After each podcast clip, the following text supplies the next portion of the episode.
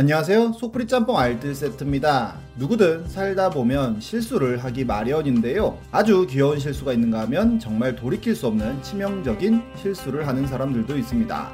이번엔 역대급 실수로 역사에 남아버린 사람들을 모아봤습니다. 그럼 한번 볼까요? 첫 번째는 한 유치원 선생님입니다. 학교 가기 전에 유치원이나 어린이집 가지 않는 아이들은 없을 텐데요. 얼마 전엔 국가 보조금으로 명품 가방을 샀던 비리 유치원들이 나라를 들썩이게 한 적도 있었지만 대부분의 선생님들은 아이들을 위해 굉장히 열심히 일하고 계십니다. 하지만 몇몇 극성인 부모님들이 굉장히 스트레스를 주는 경우들도 있는데요. 한 부모님은 유치원 선생님에게 한신포차에서 나오는 모습을 봤다며 행동을 조심하라는 카톡을 보내고는 술 냄새, 화장 냄새 풍기면서 술집 여자처럼 다닌다는 막말을 쏟아내기도 했는데 선생님도 처음엔 죄송하다고 하면서 앞으로 그런 모습 보이지 않게 조심하겠다고 했지만 어머님은 심지어 남자친구와 휴가를 다녀온 선생님에게 휴가 일정에 가족 휴가라고 쓴 것마저 정정해 달라고 합니다. 그리고 애들이 선생님 인스타그램 들어가서 선생님 사진을 보기라도 하면 잘못된 성적 관념을 가질 거라면서 시비를 걸며 인스타그램에 모든 사진을 내려달라고까지 하는데요. 선생님은 알겠다고는 했지만 조목조목 어머니의 말에 반박을 하였고 어머니는 오히려 생각을 하고 말씀하시려며 끝까지 본인의 주장만을 펼칩니다. 이런 식의 극성 부모를 만나면 정말 큰 스트레스를 받을 것 같은데요. 그래서 그런지는 몰라도 한 선생님은 어마어마한 실수를 합니다. 작년 초에 긴급 돌봄에 관련하여 20분 이상 환기하여 쾌적한 환경에서 아이들을 맞이한다며 9시 이후로 꼭 보내달라는 단체 문자를 보낸 건데요. 그리고는 바로 다음 문자로 이렇게 보냈어요. 옆편 애들 알아들었나 몰라 라는 문자를 같이 써서 보낸 것입니다. 그리고 바로 다른 데서 온 문자를 잘못 보냈다며 연신 사과를 하는데요. 이는 온 커뮤니티와 뉴스를 도배했었지만 이후로 선생님이 어떻게 되었는지는 나오지 않습니다. 하지만 그 최후가 알려진 선생님도 있는데요. 한 필라테스의 강사는 고객에게 선생님의 연락처를 알려주고는 뚱땡이가 아침부터 오후에 수업 2시로 앞당길 수 있냐고 다른 선생님에게 물어보는 카톡을 잘못 보냅니다. 그리고는 바로 쏘리쏘리라며 톡을 잘못 보냈다고 사과를 하는데요. 이는 누가 봐도 해당 고객을 뚱땡이라고 지칭한 문자로 바로 장문의 사과문을 보냅니다. 예전에 통통했을 때의 애칭으로 그렇게 불렀었고 지금은 너무나도 예쁘고 날씬하다고 그냥 귀여워서 부른 애칭으로 생각해달라는 글이었습니다. 하지만 CR도 안 먹히고 고객은 남은 회원권을 바로 환불해달라고 요청하는데요. 다시 한번 장문의 사과와 함께 필라테스 강사는 환불을 해줍니다. 그런데 환불을 받고 영수증을 요구했지만 필라테스 업체에서는 현금 영수증을 주지 않았다고 하는데요. 화가 난 고객은 국세청에 탈세 신고를 했고 광진구 대신 전해드려요 페이지에 해당 카톡을 캡처하여 올립니다. 네티즌 수사대에 의해 필라테스 업체의 상호명과 지점까지 드러나는데요. 해당 업체는 수많은 비난 끝에 결국 폐업을 하게 됩니다. 다음은 증권사 실수입니다. 2013년 12월 갑자기 대규모 주문 실수라는 뉴스가 모든 뉴스를 장식합니다. 한맥 투자증권의 한 직원이 콜과 풋옵션 모두에서 실수를 한 건데요. 당시 언론에서는 최대 200억 원의 손실을 예측했지만 총 462억 원의 손실을 한맥 투자증권에게 입혀버립니다. 실수 후 약 5분 만에 모든 일이 벌어졌다고 하는데요. 이 일로 결국 한맥 투자증권은 6개월간 거래 정지 등의 징계를 받기도 하였는데 결국 피해 금액 중 13억 정도만 돌려받아 결제 금액을 납입하지 못해 파산하게 됩니다. 이 사건으로 한국거래소에서는 차고거래 구제제도, 사후 증거금, 요건 인상 등의 제도를 만들기도 했는데요. 이와 비슷한 일이 또 벌어집니다. 2018년 삼성증권에서는 직원의 실수로 삼성증권의 우리사주 배당금 대신에 주식을 주는 일이 발생합니다. 원래 이 배당금은 한 주당 1000원이었지만 한 주당 삼성증권 주식 1000주를 준 건데요. 당시에 주가가 39,800원이었던 것을 보면 한 주당 약 4천만 원을 받은 것입니다. 28억 원만 주면 되는 배당액이 28억 주, 총 112조 원으로 늘어나 버렸고 심지어 해당 주식을 받은 삼성증권 직원의 일부는 장이 열리자마자 주식을 팔아버렸다고 하는데요.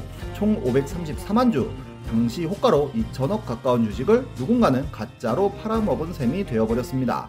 전날보다도 10배 많은 매도 물량이 쏟아지면서 주가는 10% 이상 급락했고 당연히 언론에서도 어마어마한 뉴스를 쏟아냈는데요. 삼성증권에서는 주식을 판 직원들에게 다시 매수하도록 명령한 후에 해고 및 정직 등의 징계를 내리고 법원에서도 해당 직원들에게 총 47억 원을 배상하라는 판결을 내리고 임원들이 모여 반성문을 쓰는 퍼포먼스를 하기도 하는 등의 모습을 보이긴 했지만 이런 도덕적 해이보다 가장 큰 문제는 아무런 검증 과정 없이 주식이 그냥 만들어졌다는 점입니다. 이는 언제든지 기관에서는 없는 주식을 만들어 매도할 수도 있다는 무차입 공매도가 가능하다는 증거가 되어버렸고 언제든지 주가를 떨어뜨리려고 마음만 먹으면 없는 주식을 만들 수도 있는 말도 안 되는 상황이 언제든 벌어질 수 있다는 것입니다. 위조 지폐를 마음대로 찍을 수 있는 거나 다름이 없는데요. 이 사건은 지금도 공매도에 대한 이슈가 나오면 항상 나오는 레전드 사건으로 기억되고 있습니다. 다음은 고산입니다. 2006년부터 2008년까지 SBS 방송을 보면 항상 대한민국 최초 우주인 배출 사업이라는 타이틀이 붙어 있었는데요. 말 그대로 아직 우주에 가본 사람이 없는 우리나라에서도 최초로 우주에 사람 한 번 보내보자는 취지의 이벤트였습니다. 총 18,000명이 지원하였고 이 중 300명을 선발하여 정신, 심리, 체력 등 여러 가지 평가를 하고 총 4단계에 걸쳐 폐쇄 공간 적응성, 훈련용 항공기 탑승 평가 등의 평가를 거친 후에 최종 2인으로 고산과 이소연이 남았는데요. 당시 대한민국 모두가 이 이벤트에 집중을 했고 SBS에서는 거의 매일같이 관련 뉴스를 보냈었습니다. 그렇게 최종적으로 고산이 한국인 최초 우주인으로 선발이 되었는데요. 그렇게 국비로 2,500만 달러의 비용을 지불하고 고산이 우주센터로 떠나게 됩니다. 그런데 갑자기 고산에서 이소연으로 우주인이 교체되었다는 소식이 들립니다. 복사하면 안 되는 책을 고산이 복사했다는 것이 이유였는데요. 본인의 짐을 한국으로 보내는 과정에서 러시아 연방 우주청에 교재를 함께 보내는 실수를 저지른 것입니다. 그렇게 외부 반출이 금지된 교재를 반출한 것에 대한 경고를 받았음에도 며칠 후에 또 다른 훈련 교재를 빌려서 공부를 하다가 또 적발이 되는데요. 해당 책은 우주선 조작법이 담긴 비행 교재였고 러시아에서도 엔지니어급 이상의 우주 비행사가 볼 수 있는 책이었다고 합니다. 결국 러시아에서는 탑승 우주인을 변경하도록 요청했고 이소연으로 갑자기 변경이 됩니다. 이쯤 되면 실수라기보다는 고의에 가까운 것 같기도 한데요. 우리나라에서는 우주 기술을 빼오려고 했다는 스파이설과 여성 우주인 배출을 위한 희생양설, 러시아 연방보안국의 공작설 등 여러 가지 썰이 나왔었고 러시아 측에서는 고산이 스파이라기보다는 지적인 호기심이 많아서 그렇게 했다고 이야기합니다. 실제로 러시아와 계약할 때부터 고산의 신분은 우주 비행사가 아닌 우주 관광객이었고 이미 돈 많은 사람들은 사비로 그런 우주 관광을 하고 있는 상황이었고 이를 정부에서는 대한민국 최초 우주인으로 포장했던 것인데요. 고사는 추후 인터뷰에서 본인은 우주인이 되려고 왔지 우주 관광객이 되려고 온 게 아니었다는 말을 하기도 합니다. 하지만 러시아 사람들은 그저 고산을 우주 관광객 취급했고 이에 자존심이 상해 책을 빌려봤다고 합니다. 그리고 이는 본인의 신념이었고 누구나 본인 입장이었다면 본인처럼 행동했을 것이라고도 했는데요. 훈련을 받을 때 옆에는 엑셀을 개발한 마이크로소프트 개발자가 사비 2,500만 달러를 내고 같이 훈련을 받고 있었고 똑같은 돈을 내고 고산 역시도 같은 훈련을 받고 있었는데 본인은 한국 국가대표라는 신념이 있어서 그렇게 했다고 밝힙니다. 하지만 이건 명백히 계약 위반인데요. 처음부터 우주 관광객 신분으로 참여를 했으면서 우주 비행사가 보는 책을 보는 것 자체가 엄청난 결례인데 이를 신념으로 포장하기엔 무리가 많았습니다.